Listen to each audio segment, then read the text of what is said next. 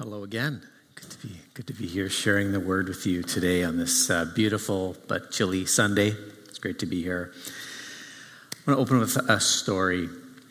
In the springtime of both 2016 and again in 2019, I found myself in the land of Israel and Palestine with groups of students, both uh, Jewish uh, and uh, Palestinian followers of Christ at a camp in central Israel, a Baptist camp. During this month long trip, we were there with Canadian students. It would always begin with this week long camp. And in uh, this camp is the highlight of their ministry year, and again, the start of our trip. So, what we would do at the camp for a week, uh, the day always included a portion where they would uh, study the Bible, uh, worship, just like we did, but they would do it in Arabic, in Hebrew, and in English. So, this coming together of language and culture. During the less scheduled times, you know, especially at night, it erupted in, in games and play and water fights. But I also noticed during the day in the afternoons, uh, again, Jewish students, Palestinian students sitting together, having deep conversations, and I could tell people did not agree on everything.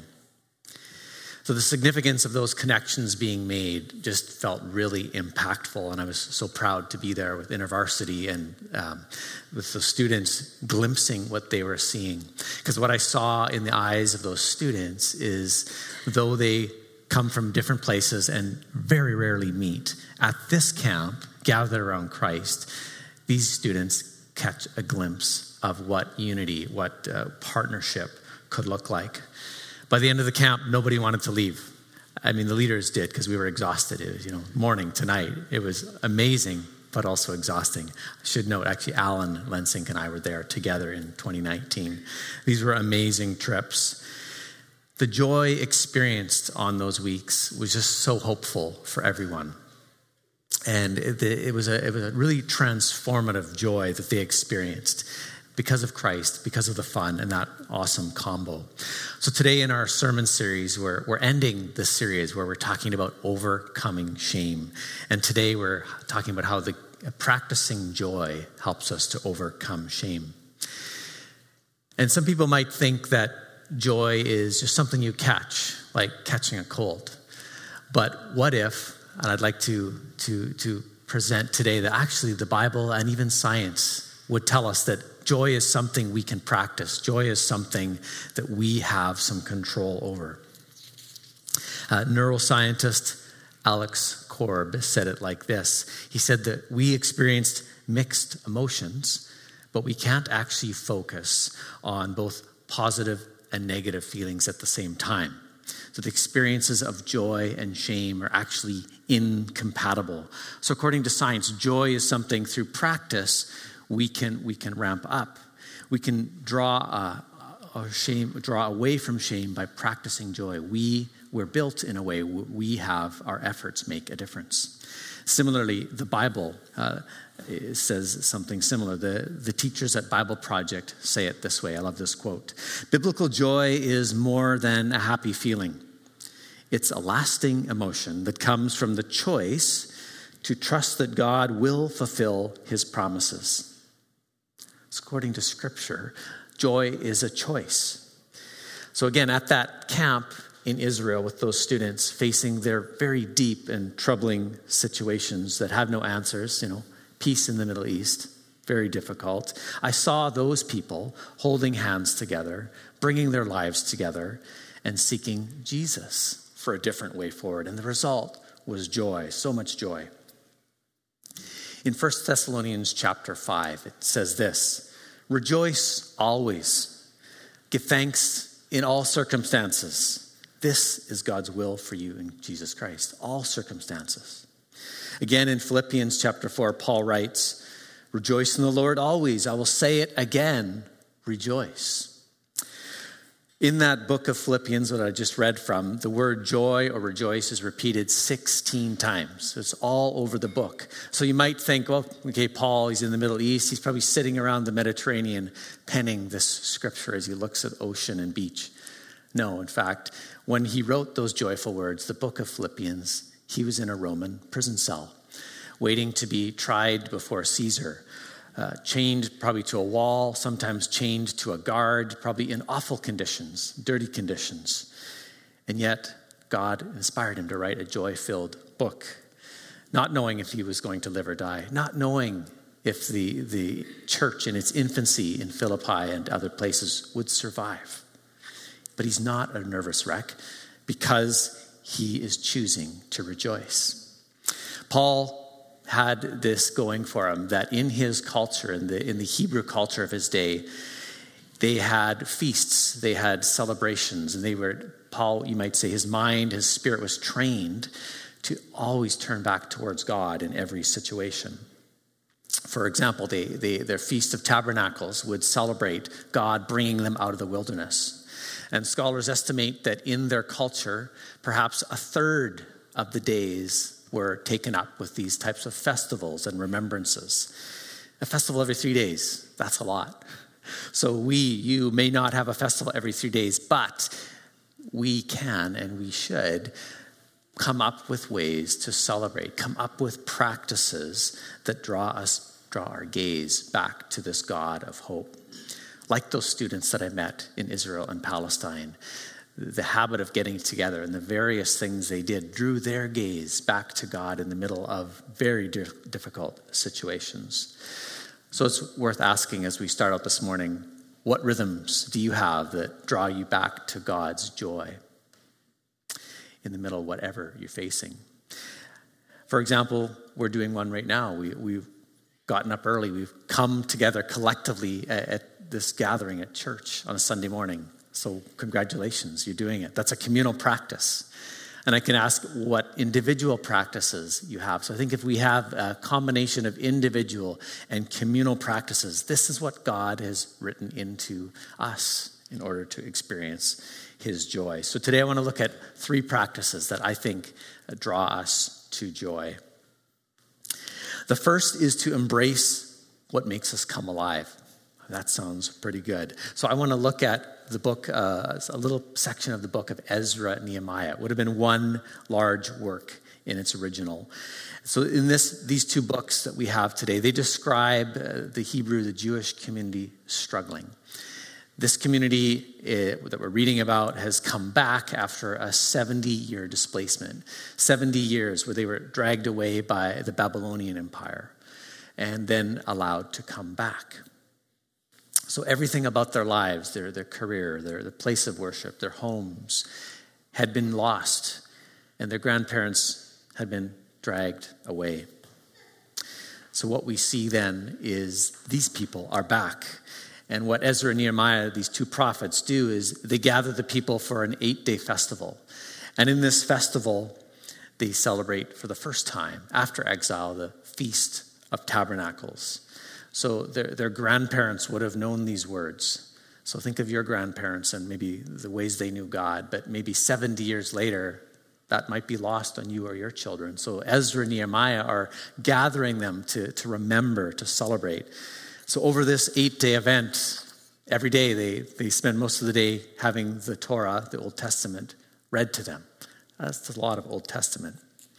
But then what they do is this it says in chapter 8, verse 10, after a long day of, of hearing scripture read, Nehemiah said, Go and enjoy choice food and sweet drinks, and send some to those who have nothing prepared. This day is holy to our Lord. Do not grieve, for the joy of the Lord is your strength. So, in this way, it's this important way that the prophets want to help them to return to joy. After their, their tragic, difficult years of struggle, they needed a, a holistic, a whole body, whole community way to be restored to joy. So they held a feast. So I'm, I'm so glad that in, in this reading of Scripture, you know, we think the Old Testament might be pretty dour pretty serious and just you know, just focus on God and do very serious things, and certainly they were. And yet they combine it with a feast. So I imagine people feasting and being joyful together. So this, when I read this, it reminded me of something I got to do this past spring. Like some of you have done after COVID, I got a chance uh, after three years to finally go back to Saskatoon and visit my mom and my dad, who are here with us today. Actually, my whole family filling up a row. Glad to have them. So, that chance in spring, I, I was able to go. And one of the things I was looking forward to most was eating my mom's food. My mom is a great cook. So I had so much great food to look forward to. So we would sit at her table and eat, you know, desserts and, and, and dishes. Then one night they took us out to a childhood favorite restaurant in Saskatoon called The Cave. If you get there, you should go. It literally looks like a cave from Fraggle Rock inside. Some of you might know that reference from the 80s. Another night, they booked us into the special dining uh, room in their building, and we had a prime rib dinner. So, eating together with my family after so much time apart just felt really joyful. And just, uh, I know you've maybe experienced this. It just, the memories even just lift me uh, as I remember that joy. The church father, Irenaeus, said it like this The glory of God is a human being fully alive. Isn't that wonderful? Sometimes we think uh, the glory of God might be a human being very religious. No, no, it's the human being fully alive. So, as we contemplate this point, I want to encourage you to consider what makes you come fully alive. And it's probably not something overtly religious. Well, it might be. It might be something like physical outdoors, you know, going to the mountains for, for biking or hiking. Uh, going, it could be indoors, it could be reading a novel watching a great movie. It could be gazing at art or making art. It could be eating food. It could be drinking delicious coffee.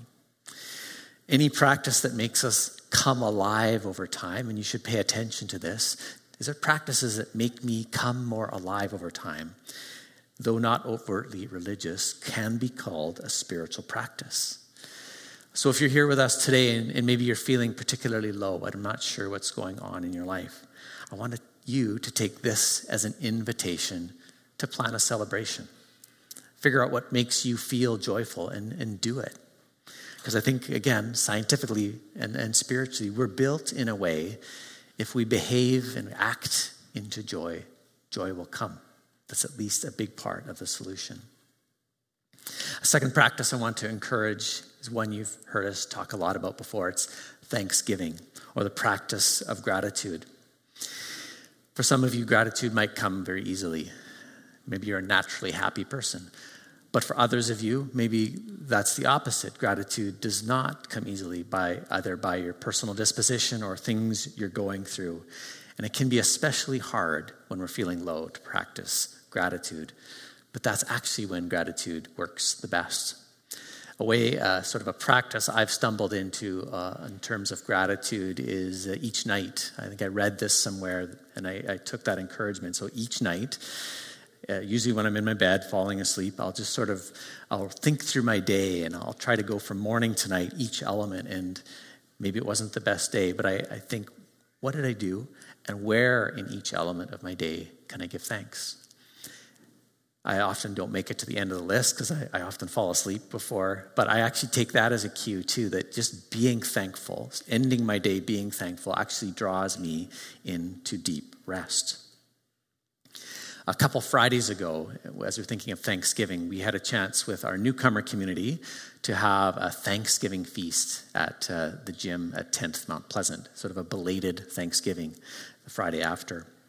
So we had about 100 people come up you know, it was, a, it was a packed event. It was a great event. And at that event, I was invited to share a few brief words uh, through a translator. So, English and Dari, I got to share and read from Psalm 100, a very famous verse I'm sure many of you might have heard before. And it says this Enter his gates with thanksgiving and his courts with praise, and give thanks to him and praise his name.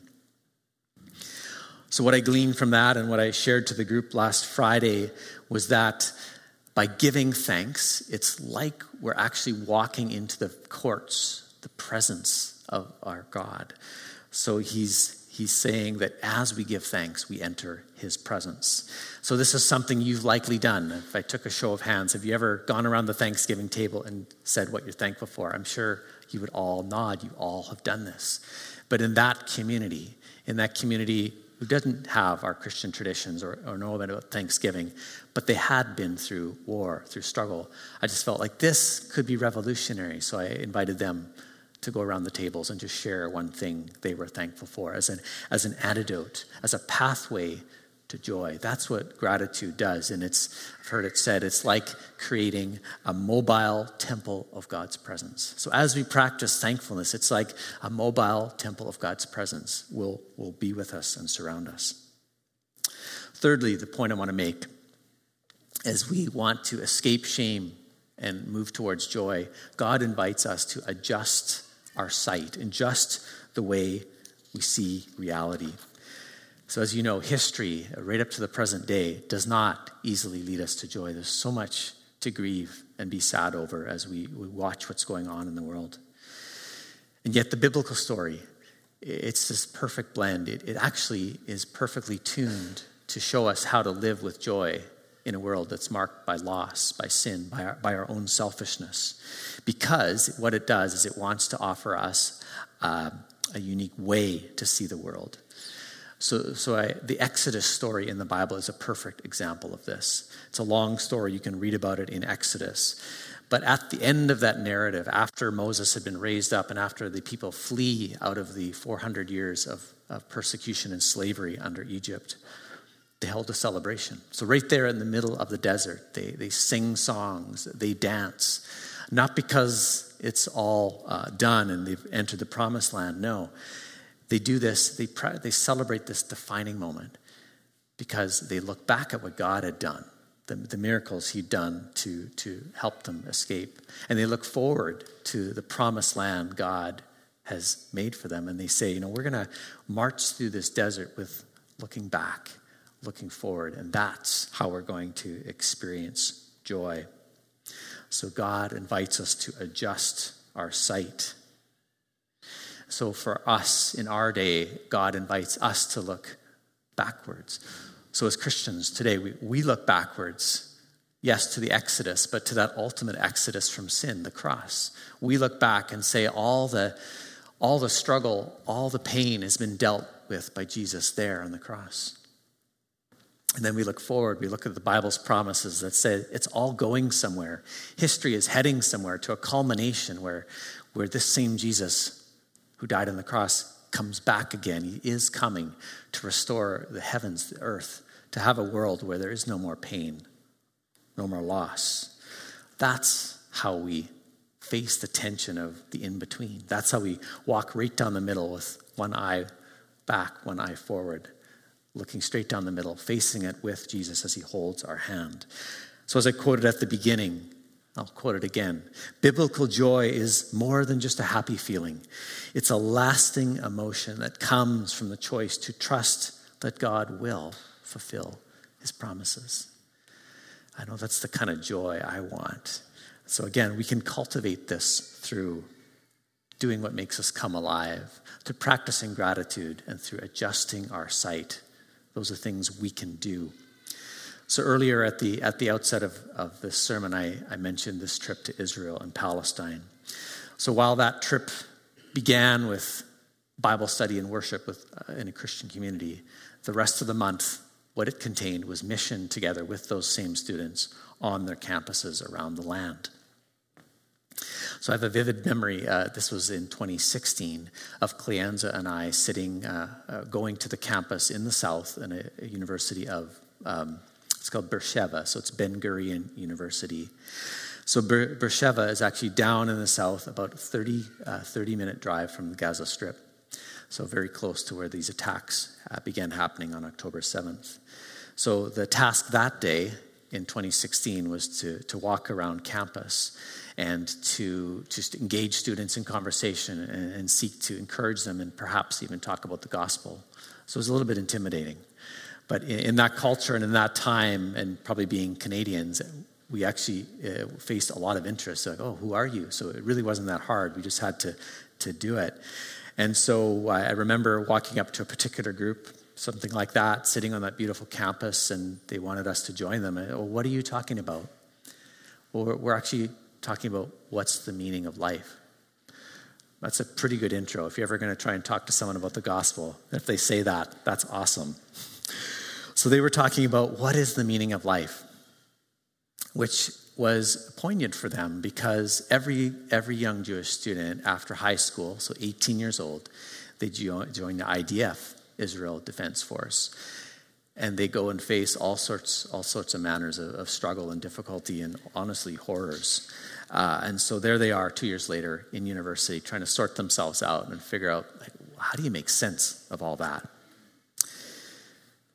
So our conversation roamed around all the philosophical things uh, they talked about, and we, we talked a little bit about our faith.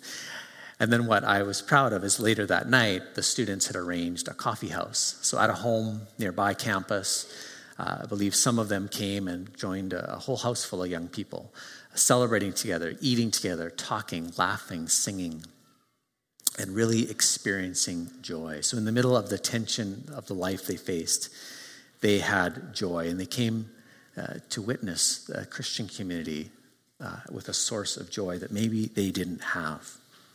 So, it's sort of my hope that now all these years later, maybe, the, maybe some seed we planted then or other seeds that that faithful Christian community planted is hopefully having some small impact as the bombs drop and as the war rages on. So the this last slide is, I think, hopefully an example of that because some of these same students we met with are here on this screen. So this was emailed to some of us a few weeks ago. It's a it's a Zoom meeting. And the, the, the Christian students of Israel and Palestine, they're meeting on Zoom. And what are they doing? They're, they're worshiping, they're reading scripture, and they're praying.